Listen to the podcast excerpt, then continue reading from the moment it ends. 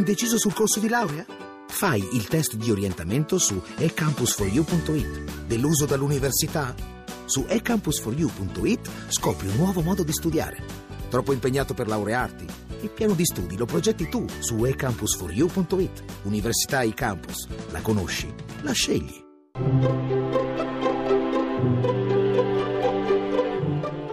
Il pensiero del giorno.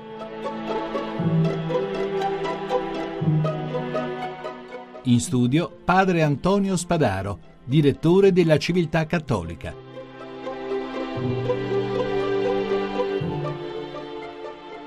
La morte di Aylan, il bambino ritratto a faccia in giù sul bagnasciuga della spiaggia di Bodrum, ha cambiato la percezione del fenomeno migratorio. Si è svegliata la Germania, che accoglie i profughi siriani senza problemi di numero. Il Papa ha tolto la foglia di fico a qualche politico italiano che cercava scuse. Ma l'immagine di quel bambino è stata anche il superamento di una soglia pericolosa. È stata mostrata sulle prime pagine dei quotidiani, ha fatto il giro del mondo su smartphone e computer. La soglia della tolleranza alla visione dell'orrore sta crescendo. Non c'è bastato il filo spinato e le urla delle madri.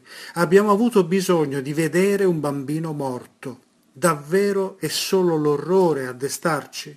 Allora dobbiamo riflettere. Dentro quella foto c'è la morte di un bambino, che invece è qualcosa di irrappresentabile. Un bambino morto non può mai e poi mai essere considerato un simbolo di qualcosa, di un'idea, una strategia, neanche un piano di salvataggio. È un bambino morto e non ci sono parole, ma solo la pietà che copre il corpo ma non lo spara davanti agli occhi di tutti.